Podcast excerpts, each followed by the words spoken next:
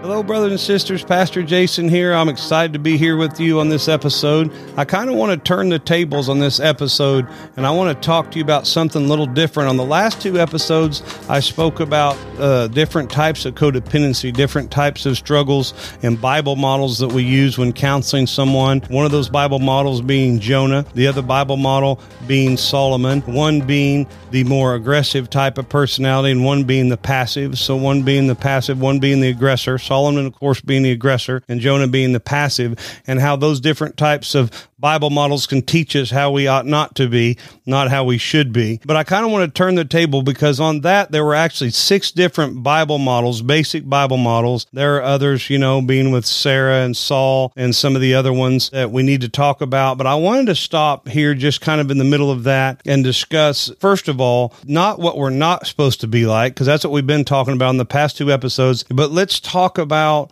what we should be like. I think that can be a problem sometimes as you dive into biblical problems and problems with people and personality. And by the way, that can be a struggle for some of you that actually help people on a day to day basis because you will be helping people that are struggling and that are hurting. And it seems like, so what is the answer? So I wanted to drop this nugget in here about the answer. How do we change that? How are we going to change ourselves? First of all, I know some of you already picked up on that. We know we can't change ourselves, but how is God going to change us? What's that look like? See, that's the types of things that I think about. So, what do we need to do? What are we reaching for? What's this whole Christian life? What's our motivation? So, that's what I want to talk about about our motivation. How's this work? How do we not be like Solomon? How do we not be like Jonah? How do we not be like Sarah? How do we not like be like King Saul? How do we do these things? And the answer is very simple. We're to be motivated by grace. And motivation by grace isn't easy. There's been so much talk on this topic, and you know, it's kind of with a new world that we're living in, with the new progressive Christianity, if you will. And that's not a, a positive word to me. Is progressive is that this whole idea, this whole thing of grace can kind of scare us because it's like, you know, really, if we teach grace or talk about grace, then people just want to live however they want. That's the first modern misconception. But the truth is, if a person's really been saved by by grace, and the Bible says we are saved by grace through faith. We're worried if people really believe that it's just grace, that then somehow that's going to hurt them. But that's not all, at all true. The truth is, a lot of people that try to make grace for an excuse to sin, they're not saved anyway. Well, you heard it here first, but I'm just saying they're just not, they haven't understood.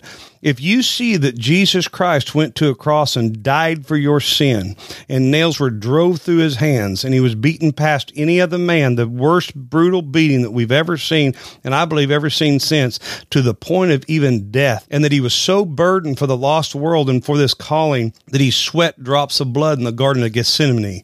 If you see that and you understand that, and it was your sin that nailed him to the cross, and you still want to find an excuse for sin, then friends, I would challenge you that you may not be saved in the first place. But having said that, on the other side of the coin, there are many Christians that do believe in Jesus Christ, that do have a genuine faith, that don't have the internal motivation that it takes to live this Christian life in victory.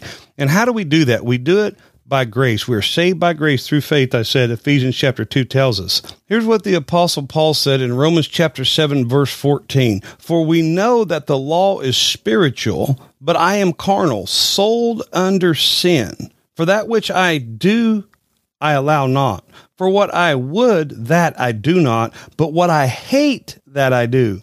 If then I do that which I do not, I consent unto the law that is good.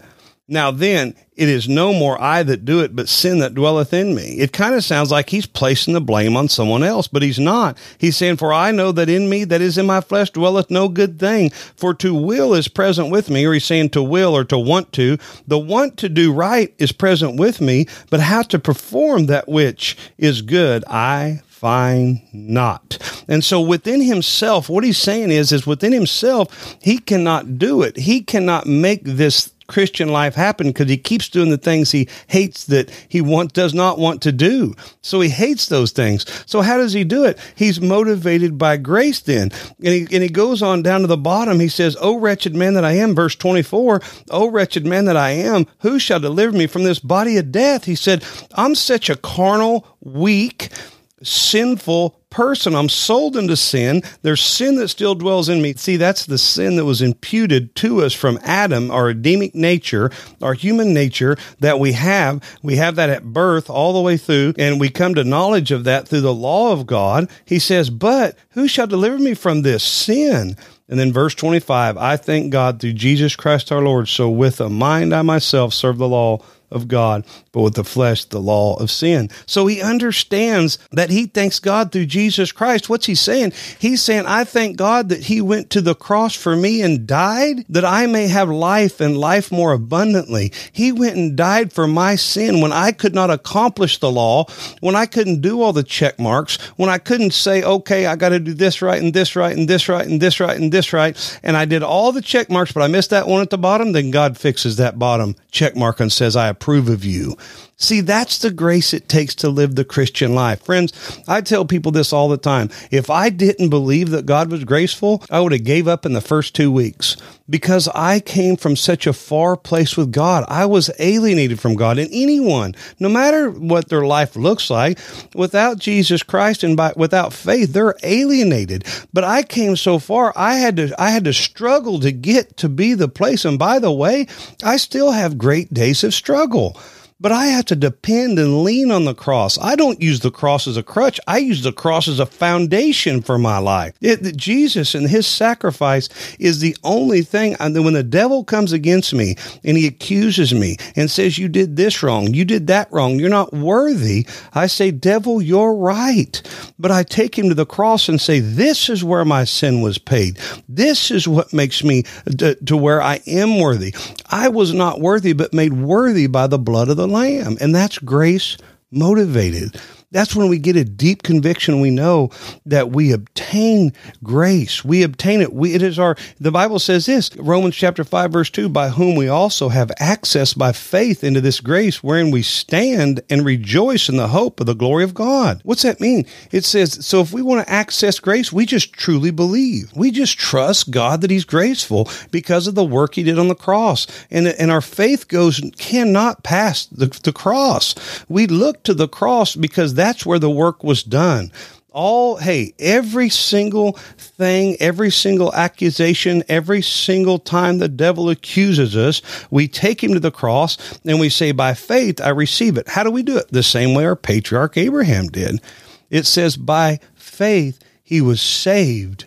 By faith. It was by faith. Abraham looked forward to the cross looked forward to the messiah coming and he said, and then the Bible says, but it was imputed to him for righteousness. So if Abraham looked toward the cross and it was imputed to him for righteousness, it was accounted to him. He was accounted. It was declared. That word there is like when you when a judge takes the gavel and hits the gavel on the desk and says case dismissed. You know, court dismissed. It's over. He's made his judgment. And so when he imputed us for righteousness, he accounted us. He he hit the gavel and said, "You are." Justified. We're justified by grace through faith because we believe in that judgment. So we're looking back toward the cross. We're saying that I believe that the sacrifice that Jesus did on the cross covered all my sin and it's imputed to me for righteousness. I don't know about you, but that makes me feel better because I don't have to prove myself every day. You see, that's what people are afraid of. They're afraid if we tell people about grace, I say people, there's not hundreds, but there's many people I've come across it. It's like if we tell people that, then they'll go out and they'll just mess things up. Well, let me tell you about me. I can't speak for you. I can't speak even for the multitude, but I can speak about me. When I know that God loves me and that I'm I can trust in grace, it does not make me want to rebel and do bad it makes me want to embrace the things of God and be changed by his glory. And that's what even scripture said in Romans chapter 5 verse 2. It says, wherefore we stand and we rejoice in the hope of glory. What's glory? The glory is the manifestation of God, the high opinion of God. We stand and we rejoice. See, that's what grace does to us. It makes us rejoice. I can fall on my face in the mud and mess things up, but know that when I get up, the grace washes me off. And all I got to do is trust and believe and say, Lord, I'm sorry, I messed up. See, if the devil ever gets a foothold and convinces you that you're not worthy and you somehow try to stand on your own two feet and say, I am worthy, I've done this, I tithe, I go to church, I go to Bible study, I do this, I do that. And see, he's got you right where he wants you because you're trying to prove yourself by your works. But he said in the last scripture I said in Ephesians chapter 2, verses 8 and 9, it goes on down to said, But we are saved by grace through faith, and that's not of yourselves, it is the gift of God. Lest any man should boast. See, the devil's ploy is to try to get you to boast that you've done some good things. Do you know that our righteousness, the Bible says, is as filthy rags? We, there's none righteous, no, not one. And that used to really bother me and make me feel bad, but I praise God in that because now I realize it makes it level at the foot of the cross. And see, now I can live my Christian life motivated by grace. See, I can believe in living right and living holy and doing the right thing and abstaining from things like alcohol, abstaining from things uh, that, that are sinful in our lives, abstaining from these sins sins of adultery and these sins of fornication. I can believe in that and trust in that. But then at the same time, I can also see, I can hold two thoughts at the same time. I can believe to live holy, but at the same time know that I can fail. Do you know there's people that are not in Christ, that are not saved, that live a life that probably, if you compared it to some Christians, and maybe even I would say many Christians, their life looks a lot better. But do you know that person without Jesus Christ, they're on their way to hell? It doesn't matter how good they treat everyone. It doesn't matter how perfect they are because without Jesus Christ, their righteousness is filthy rags. And I say that to say this, my friend, if you will adapt this idea that you're motivated by grace, see, I'm not a servant of God. I don't have to run around and, and be ready to work and work and labor. Sure, our work is labor. Sure, the ministry's labor. The, the I mean, just life is labor. But I don't have to run around all the time being beat down like some just measly little servant. But you know what? I can embrace that I'm a son of God. You can embrace you are a daughter of God. And I can embrace that knowing He loves me. And when I when I have that type of a relationship with Christ, it changes me for the better, not for the worse. It doesn't make me want to go out and mess up. It does the opposite. When I realize that he loves me no matter what, it makes me want to serve him that much more. It makes me want to live that much more holy. That's what being motivated by grace is. And friends, I lived some of my life under condemnation. And I'm and I at times have fallen back into that idea to try to prove myself. But I know the scripture says now that his mercies are new every morning. Every morning. Every time I wake my head up, I got another day in the kingdom of God to do things right. And I believe this that's the only true thing that changes people. You can white knuckle it and say, I'm not going to drink. I'm not going to do this. I'm not going to chew or hang around the girls that do.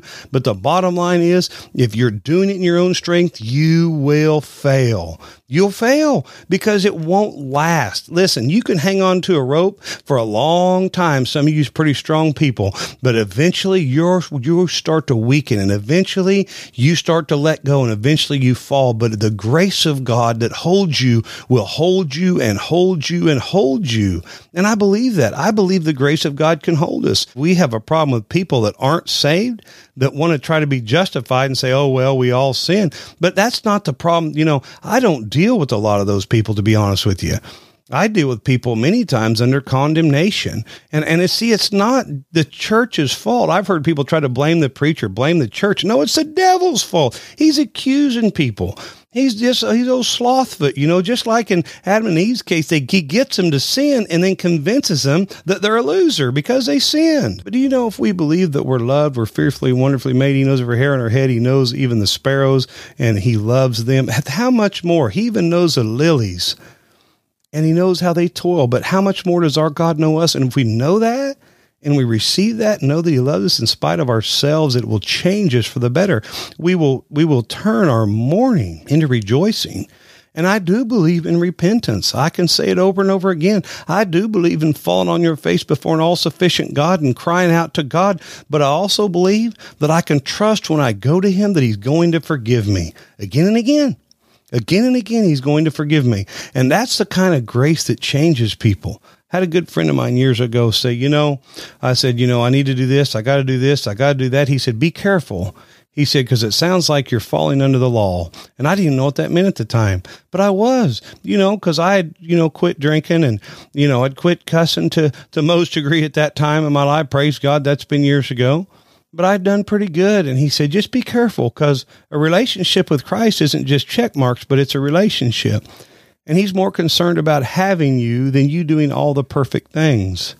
And see, that really helped me because I was. That's what I was thinking. I was thinking if I read my Bible, if I go to church. Now, I read my Bible all the time, every day. I go to church every time the doors are open, unless I'm on vacation. I have ever since I've been saved. I, I don't miss church. But still, I don't do that because I'm making a check mark to say that I'm spiritual. I do that because my gratitude, because of what he says about me, and he declares me righteousness. He imputes his righteousness to me. He's handed me all things to life and godliness godliness, it tells us, the scripture does. He's given me all things that pertain to life and godliness to live out this Christian life. And out of gratitude, I serve him. See, I don't believe in penance. Penance means that when, and, and, that's where a lot of people are stuck in. They think we have to pay God back for what he did penance is is that i need to make things right so there so sometimes if they're not careful it'll be that idea that i'm going to church because i need to pay back god for what he did i'm going to go give to the needy and feed people in the soup kitchen if you will to pay back god for what he did i'm going to read my bible because i owe something to him hey that's penance. That's trying to make up for something that's happened in the past. That's trying to give him a gift. I don't, I don't live this Christian life. I don't go to church. I don't read my Bible. I don't tithe to pay God back. God doesn't need paid back. He paid it all. I do it out of a gratitude, out of a deep conviction in my heart that says, because you love me and you did this for me. It's changed me and I'll forever worship and serve you out of the internal motivation. That's my strength.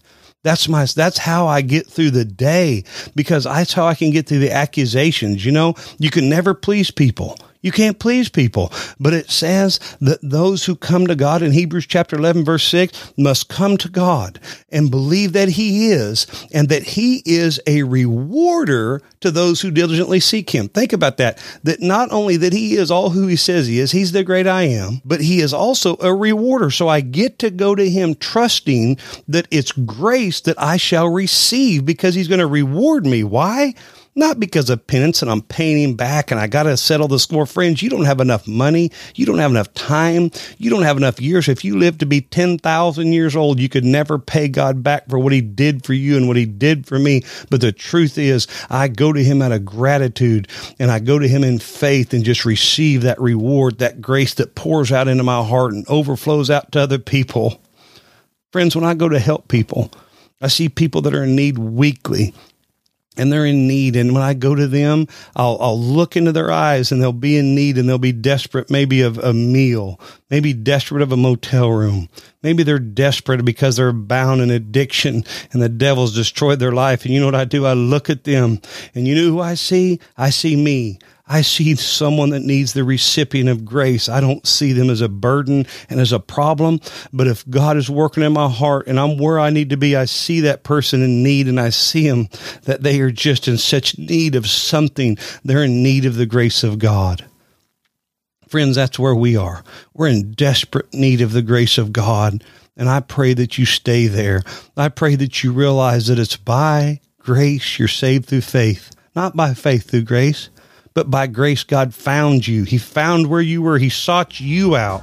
And when He found you, He arrested you there. And when you saw Him and saw that He died for you, you received Him. And He was His righteousness was imputed to you by faith.